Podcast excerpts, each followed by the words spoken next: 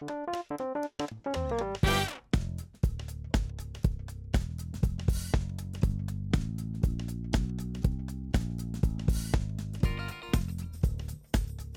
to Below the Line, a podcast by the Northwestern University Law Review. I'm Emily Rosnowski. And I'm Kelsey Chitoski. And we're both editors of the Northwestern University Law Review Online. Today, we're talking to Professor Courtlyn Roser Jones, a professor at the University of Wisconsin, about her article in Volume 112, Issue 4 of the Law Review. Her article is called Reconciling Agency Fee Doctrine, the First Amendment, and the Modern Public Sector Union. Professor Roser Jones discusses agency fees for public sector unions, Abood versus Detroit Board of Education, and Janus versus AFSCME, the agency fee case currently being considered by the Supreme Court. She joined us a few days after attending the Janus oral argument. We hope you enjoy the episode.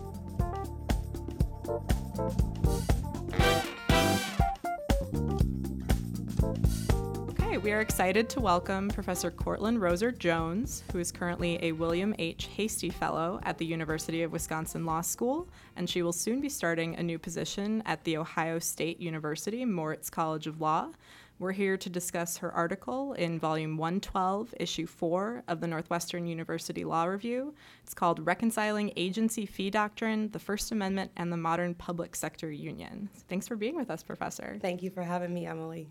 So, we want to start with a little background um, about your interest in this area. How did you become interested in labor law and agency fee doctrine? Sure, yeah. So, I come from uh, a big labor state next door uh, in Wisconsin and uh, have been, before I came to academia, was a labor lawyer, which are not, there are not too many of us left, but there are a few uh, in states like Wisconsin and Pennsylvania where I came before that. Um, and I first became interested in this doctrine, oh, probably uh, shortly after the recession when we started to notice these right to work states and right to work legislations that were coming uh, about. I wanted to know what they were. I wanted to know uh, who's not letting people work, is what I really thought. Uh, and have since found out that it's a little bit more detailed than that. Uh, uh, but it has since become a very hot issue, and I'm excited to that other people and that the court is uh, taking it up, but also uh, concerned because it has some some some pretty big implications for the labor movement and labor as we know it. Excellent. So, you know, we'll get to some of those implications later, but we'd like to transition to the substance of your article. Sure. So, can you just tell us a little bit about Abood and the compromise that the court struck in that case? Yeah, so absolutely. Uh, Abood is the case that is being uh, decided right now uh, with Janus v. AFSCME, which was argued uh, this past Monday. Uh, the issue in that case is whether we're going to overrule Abood. And Abood is a 40 year precedent. Um, Abood v. Detroit Board of Education. It is the case that struck this compromise in agency fees. Uh, what agency fees are, and you'll sometimes hear me refer to them as fair share fees because I prefer that uh, term. Agency fees are basically the cost that a non union member employee pays uh, to a union for being represented by that union. So you don't have to join the union, but if you are represented in a bargaining unit or in, a, in an employee unit, uh, you pay for the collective bargaining and the contract related services. It's usually about 75% of what a full union dues would be, um, but not insignificant. I think Mark Janus, the uh, plaintiff who was uh, recently the lead plaintiff in this case, paid about $45 every uh, every paycheck. So not an insignificant amount, but also not an insignificant benefit, right? You're also you're not just getting uh, collective bargaining representation, uh, but you're also getting contract grievances. So if you know if you're terminated, you get the full benefit of having the union represent you in any kind of grievance procedure. Uh, so these agency fees um, that Abood first handled in the public sector, uh, they drew the same compromise that was in the uh, was in the private sector, which is agency fee payers. These are non-members; they're going to pay for the contract and collective bargaining related services. But if you choose not to be a member of the union, you don't have to pay for any of these political or ideological activities that a union might be engaged in. And um, that's the compromise Abood drew 40 years ago.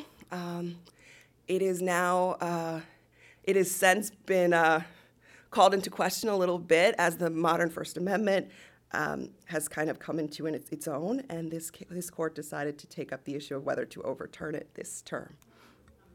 Professor, can you give us a little more background about the Janus case? Yeah. Uh, So the Janus case uh, is from Illinois. Uh, Mark Janus is a social worker at the Illinois uh, Department of Health and Family Services. Uh, he wrote actually an interesting op-ed at the Chicago Tribune a couple years back when he first started his litigation. Uh, this litigation was initially brought by actually Governor uh, Bruce Rauner. he had issued an executive order that basically told the states to stop collecting these agency fees. Um, the court later said that he didn't have standing, uh, so he is not named in this uh, in this litigation anymore. But he was there at the Janus argument. Um, fortunately, though, when it was, or fortunately for him and for the for the uh, litigate for the litigation, is uh, Mark Janus joined the litigation. He is an Illinois employee, and his argument is that the union doesn't speak for him. He does, you know, he does not want to give money to the union specifically. He doesn't agree with some of the political decisions, some of the political uh, candidates that the union has endorsed in the past, and he uh, he thinks that he should uh, be that he should get to choose whether or not to support the union. So in your article, you you talk about how unions and public sector unions specifically have really changed since Abood. Can you tell us a little bit about that? Yeah, uh, and there was some indication uh, to this that, that I appreciated in the art in the argument just this past Monday, and that looking at when they decided Abood, this was 40 years ago. Uh, it seemed to be a pretty good compromise for what they had, which were these relatively new public sector uh, collective bargaining statutes. Um, Abood was decided in the 70s. We had our first collective bargaining statute ever uh, was from Wisconsin, and that was the late 1950s. In the 60s, a couple states uh, also ad- adopt one, but really it was the 70s when you saw public sector unionism come into its own. Um, and you know, where, where do you go when you start to really figure out what a new statute is going to look at? They went straight to the private sector, which had had a relatively successful track history in collective bargaining since the Wagner Act in the 30s, and they essentially adopted very, very similar statutes to the NLRA. Um, but that has not been the case in the past 40 years. They still are generally um, adopt a lot of the same language, but what we've seen in states is that they've been incredibly creative in terms of what of responding to what their constituents see as being a strong collective bargaining unit. What do I want within the scope of collective bargaining for my public sector employees to have? Some public sector employees have, you know, more collective bargaining terms or you know than others um, in terms of the agency fee issues. Some states are right to work, right? 27 states have decided it's not in their best interest to have any kind of compelled agency fee scheme. Um, so it's all voluntary in those states. So it's been very interesting and very much a case of state legislators being the expertise in this because we really haven't seen a lot of changes in the Wagner Act. I mean, the NLRA is what it is. It could probably use some changes, but it, it's it's been pretty um, ossified for the past you know 20 30 years but we have seen states they are enacting and making changes um, at dramatic levels and i think it has been interesting to really be able to see when i come to illinois it is such a different labor environment than when i drive to wisconsin than when i go back home to pennsylvania if, I'm, if i go down south it's just incredibly different depending on what state you are in um, what the legislature has decided is the best scheme for handling collective bargaining can you tell us a little bit about um, the standard that you advocate for in your article? Yeah. Um, this standard is a, is is different. Uh, I'm the first one to say it is different. Uh, I think it is. It, it's logical in uh, in what it is looking at. Is it is going back to campaign finance and how we look at contributions from a campaign finance perspective. Um, if you go back to Abood, um, they were citing campaign finance. Buckley v. Valeo was cited about a year before Abood was decided, was the flagship Buckley v. Valeo, where we first started to see this link between money and speech. Um, in Buckley v. Valeo, they look at this link between money and speech, but they do so in such a way to recognize that while spending is expressive in some terms, it is not as expressive as pure political speech. Um, and in drawing that distinction, it gives us this closely t- tailored, um, narrower statute than the strict scrutiny that they've been applying in the court today, which is what you would apply to pure political speech. Um, this article is arguing that there is a difference between compelled speech and compelled subsidy of speech in terms of the kind of expressive, the expressive notions that are behind it. Um, And one of the reasons I like this statute is because I think it is it is in a lot of ways turning back the clock. You know, it's looking at campaign finances initially how we come to looking at political contributions. So it's turning back the clock, but it also um, gives a lot of credence to these states who have been incredibly creative. Um, where do we look in terms of law where we give a lot of deference to states? Another place we go is in the political atmosphere. We let states um, really run their own elections and we give the de- we, we really defer to them and their expertise in that ways and that's why you see states are very different right um, in how they organize their elections. So it seems to also give a lot of credence to the states and who are doing these interesting things um, in their statutes. So what about tell us about what the closely drawn standard is. Yeah so the closely drawn standard would be to draw agency fees. Right now after Abood in a case that really clarified Abood is a Lehnert is the Lehnert case that came about 14 years later. But what they basically decided was that they were having some practical problems, right? And how to draw this line between collective bargaining and contract related activities and pub and you know and political activities. And this has really been the challenge to Abood, right? That, that uh, in the public sector, there are things that are traditionally collective bargaining topics like wages um, that can have an impact on policy, right, on the state budget. Um, Justice Roberts gives the uh, wouldn't accept the example of in the, in the past case, in the Friedrichs case, of mileage. You know, is mileage really a traditionally collective bargaining and wage issue? Well, if you take the definition that everything is political, if it takes state resources from one thing to another,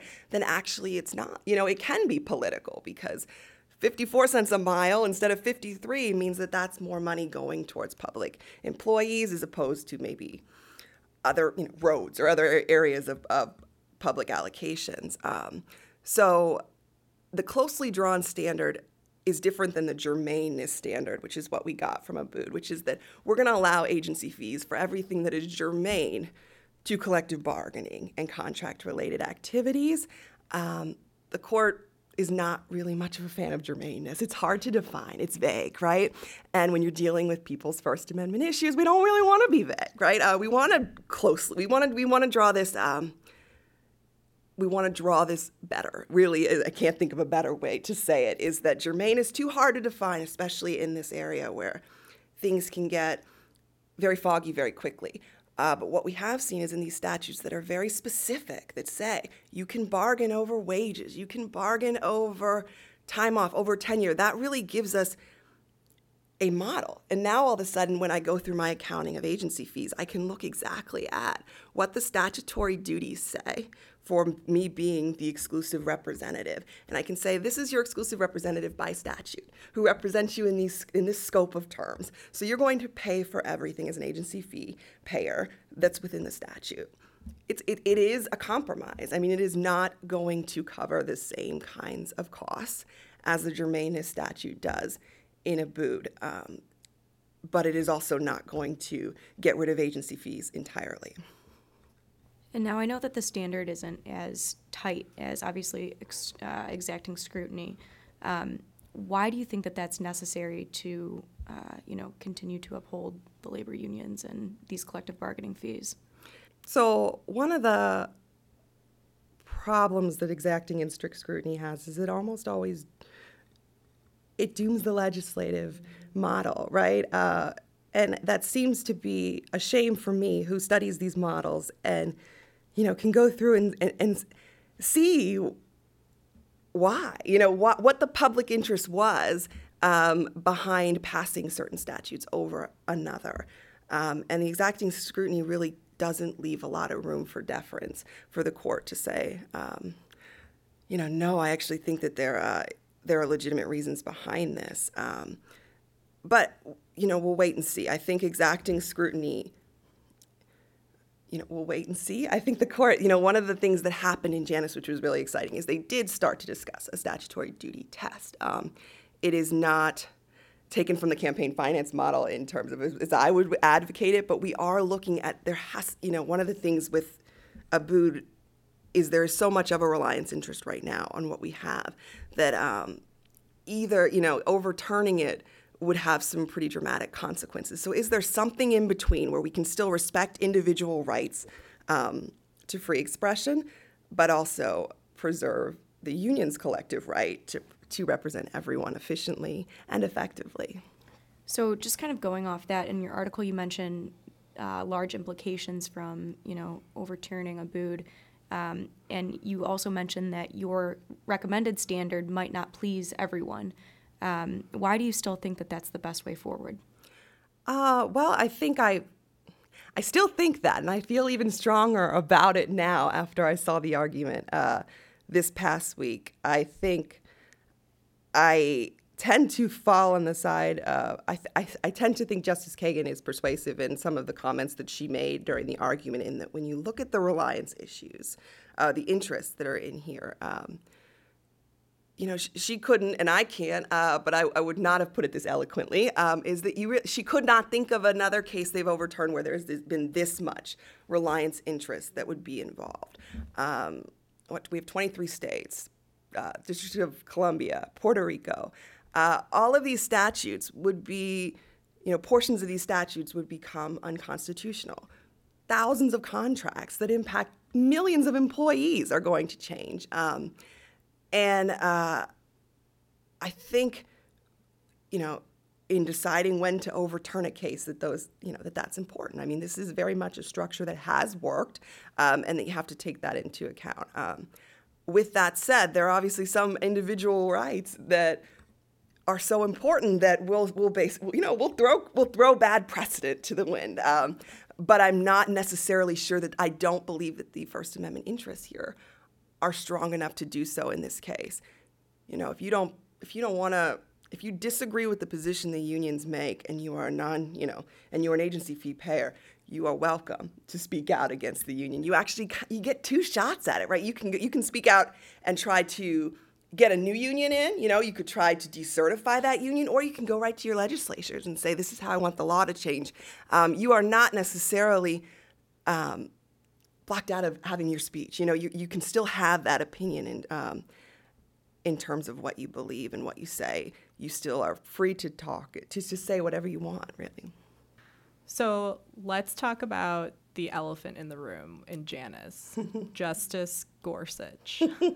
you just came from oral argument. He's kind of the unknown factor in this case because he was not on the court last year in Friedrichs, um, and he didn't ask any questions at oral argument. What no. do you make of that?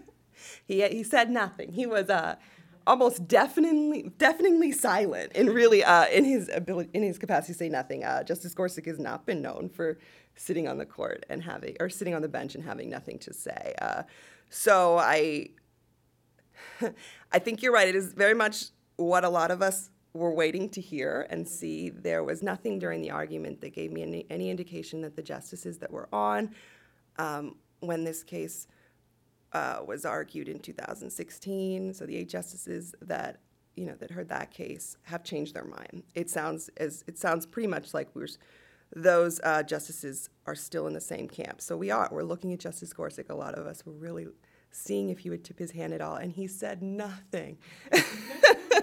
he said nothing. His his name does not appear in the transcript, um, and uh, that was.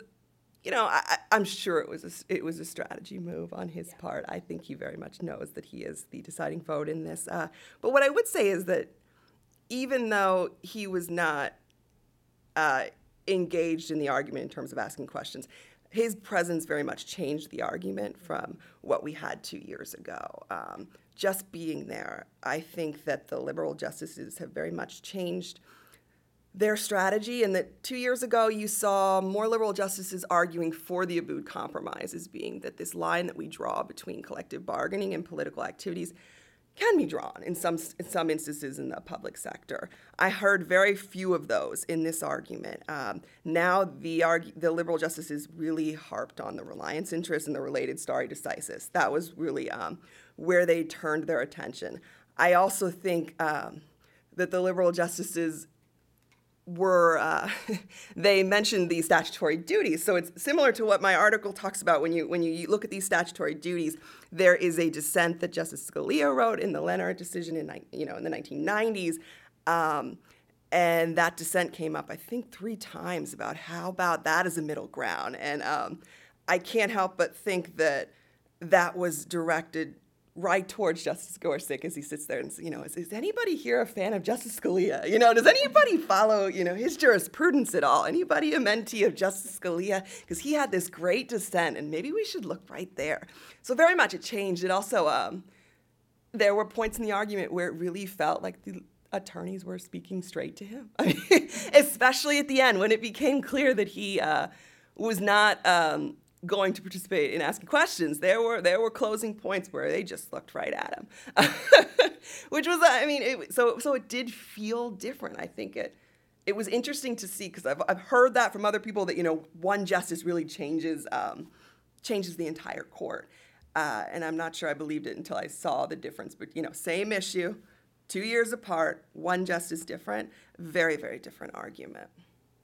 And I mean, obviously, with you being there, what was the energy like? Tense at times. Uh, I mean, still obviously very cordial. Um, it's Supreme Court, uh, but there, you know, one could not ignore that there were quite a few protesters on both sides outside the court. So you're walking in through the right to work protesters, and then you're walking in, you know, through the pro union protesters. Um, and then when you got in there, I think. Um, tense. You know, at, at several moments it felt uh, like the justices just, you know, because at this point I think that also they, they're, you know, a lot of the times the oral argument is there to help educate and, uh, you know, uh, has served some other purposes. Now a lot of them are experts, and they've now become even more resolved in their ideas that they had two years ago. Uh, but there were moments, um, there were moments, you know, where you know Justice Kennedy felt to me like uh, you know, he he'd he'd almost strengthened strengthened his resolve um, in this being in you know an individual First Amendment right. Um, there were also some issue, you know, that the the uh, Department of Justice is now taking a different position than it did two years ago with the change of the administration, and the court had a lot of questions and. Um, let's see. I think Justice Kagan said it striked her as remarkable or you know amazing that this is the act, this is the position of the government. You know, so um, there there were moments like that where I think they really put the department, uh, you know, on the spot and said, you know, how, you know, because the issue in in those briefs were the uh, Department of Justice is now saying that everything collectively bargained for can be an issue of politics. Um, and that was, I think, that was hard for the justices to swallow. That even, you know, you know wages can you know that, that, that, an employer would take that position because then you're litigating every workplace grievance right um, as a first amendment issue. So it, there, were, there were there were moments. So based on attending oral argument do you have a prediction about how the court's going to rule? Yeah uh, i think um, before monday i would have told you that i was pretty sure this was going to be five to four uh, in favor of janus with justice alito writing the majority opinion I don't think anything during the argument uh, made me change my mind on that. In fact, I, am I'm, I'm more resolved to the fact that the four justices that were, or the four justices that found in favor of, you know, Friedrichs two years ago, will indeed find in favor of Janus again. I think we will see uh, a strong dissent, probably by Justice Kagan. Um, she wrote a dissent in Harris v. Quinn, which was a similar case, but not exactly the same issue. Uh, and I think she really came into her own. She really emerged during that argument as being um, probably the, the leader on the liberal of the liberal justices in terms of looking at this issue. And um, I think we'll see a very very strong and I mean lengthy dissent uh, from those four justices. But I could be wrong. so let's talk about practical imp- implications um, and impacts uh, if Abood was overruled. I think it's 27 states are right to work states. What would be the practical implications of this ruling? Yeah. Um, so I think I can give you the pract. What I see is, you know, one of the problems with Janus is we don't have a record. So some of these things are uh, a little bit speculative, but you're right that we do have these right to work states. So we can look at how unionization was impacted in those states when they became right to work. And we know that union rates go down and um, that unions become less influential when they don't have, you know, memberships in the 80s and the 90 percentiles, and that they uh, tend to see themselves become a lot less um, persuasive in bargaining and in other areas. Um, one of the moments that you can't deny, and Justice Kennedy hit it, and that I think um, the attorney for AFSCME also, is it Fredericks, um, he, he was honest about, is that the political implications, I, uh, it, it, another a great tense moment in the article. He says, "Well, doesn't you know? Isn't this going to make unions less impactful or you know less impact in their political activity?" And he said, "Yeah." And he said, "Well, isn't that then the end of the case?" Which for me goes, "Oh, you know, like that. There we go. Well, there you go. Thank you, Justice Kennedy. There's where he is." Um, but, uh, um, but he, you know, it, it, you can't deny it. You cannot deny that when less people are paying into a union, that makes it less powerful not at just at the bargaining table, but in terms of how these, you know, how money is allocated. If I'm now representing people in a grievance procedure um, who aren't paying anything into this, you know, this pool, it's essentially, you know, it's an insurance pool. Now my insurance pool is, I've got less people paying into the pool. That leaves a lot less money for a union to, you know, engage in some of the political activities that they've always traditionally done. Um, those avenues are going to be a lot of them are going to be closed. You have seen unions um, in preparation for, I think, a, uh, a decision that is not favorable to them in Janus. They have already started to cut staff. You know, you saw the SEIU do about a 30%, you know, cut in terms of who I can't employ these people anymore. I can't employ ground workers. I can't employ the grassroots organizers anymore. And um, so maybe maybe Justice Sotomayor hit it. She said, "So you want to get rid of unions?" And I mean, she said it, and he didn't answer it because you know you got to punt that one. But uh, yeah, you know, I don't. I, I, I optimistically, unions may evolve and become more responsive to their membership. There are some parts. There are some kinds of employment where you know, I think I always think of firefighters as the example where it really doesn't matter if they're right to work. Everybody, everybody joins the union. You know, you're, you're too close to your employees. People are uh, so so. There will there will be some places where it might not be as impactful as others. There will be places like you know I use the example of, Wisconsin because it's what I'm most familiar with, um, where you'll see dramatic decreases in unionization rates, and then you're going to see dramatic decreases in wages and employee benefits. And um, I, I think it is not, you know, it is not too much of a stretch to see that we'll see a rise in, you know, that the, the, the decrease in unionization leads to a rise in income inequality. Um, do you, do you think that there could be an increase in strikes, for example, sort of a backlash? Yeah. So I, I, had, I had not necessarily thought that as much until after the argument. That's actually how uh, the AFSCME attorney who argued it really left the argument, which I thought was a very interesting move. I'm not sure it will strategically pay off for him because, in a way, it, it felt a little bit like a threat at times. Um, but he, I think he has, whether or not they're directly related, I mean, he has a point that what West Virginia teachers at the time of Janus were striking, thousands, you know, hundreds of thousands of them were striking, and West Virginia went right to work six months ago. You know, uh, I'm not necessarily sure I always saw agency fees as being the trade off um, to not having a right to strike. But I think he hit something, he, he hit on something important, which is that if all of a sudden I, as the union, uh, have to get results for my workers right now, you know, like right now, you know, I need results or they're just going to not pay their dues tomorrow. It changes my strategy at the bargaining table. I'm less willing to give um, to take certain concessions that maybe I would have been more willing to take, you know, beforehand. I'm less willing to, tr- you know, to take the chance of going back to my members and saying, "Hey, I know this is, you know, we didn't get that that one percent wage increase. We promised you, but look at what it's going to do to your pension, or look at this and look at how it's going to, you know, pay off for the state in X, Y, Z ways." I've got a lot less wiggle room because it, it, it means that people can just stop paying tomorrow. So I think it will change the nature of how unions look at how they define their success. Um, I, I, think it's got to be. It's not going to be, you know, a marathon run anymore. It's got to be more short term. What has the union done for me lately? Or I'm, I'm gone, right? I mean, why, why would I pay? Um, so I think that is. I mean, it's it. I think it's perfectly logical to assume that it has some that it will change the nature of collective bargaining in the public sector. Whether we'll see more strikes, I, am not sure. Um, I don't think everyone's going to strike tomorrow if uh, Janus comes out this way. But we saw, we'll definitely, I think we'll see more protests.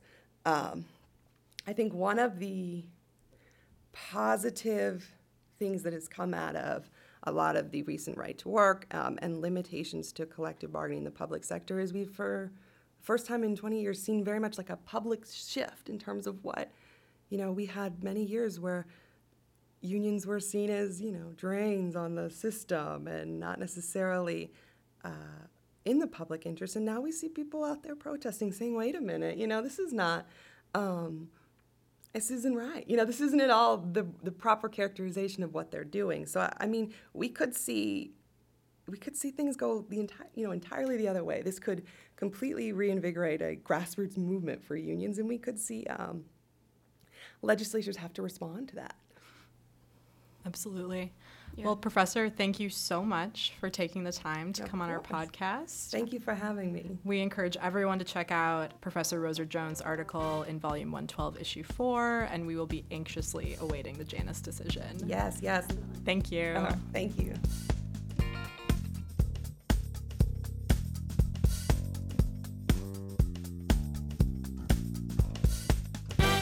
Today's episode of Below the Line was produced by Jonathan Byron and hosted by Kelsey Chitoski and Emily Rosnowski. Special thanks to Professor Courtlyn Roser Jones, David Ettinger, Ken Zabler, Katrina Peters, Ann Hudson, and Hillary Cheddar Ames. Thanks for listening.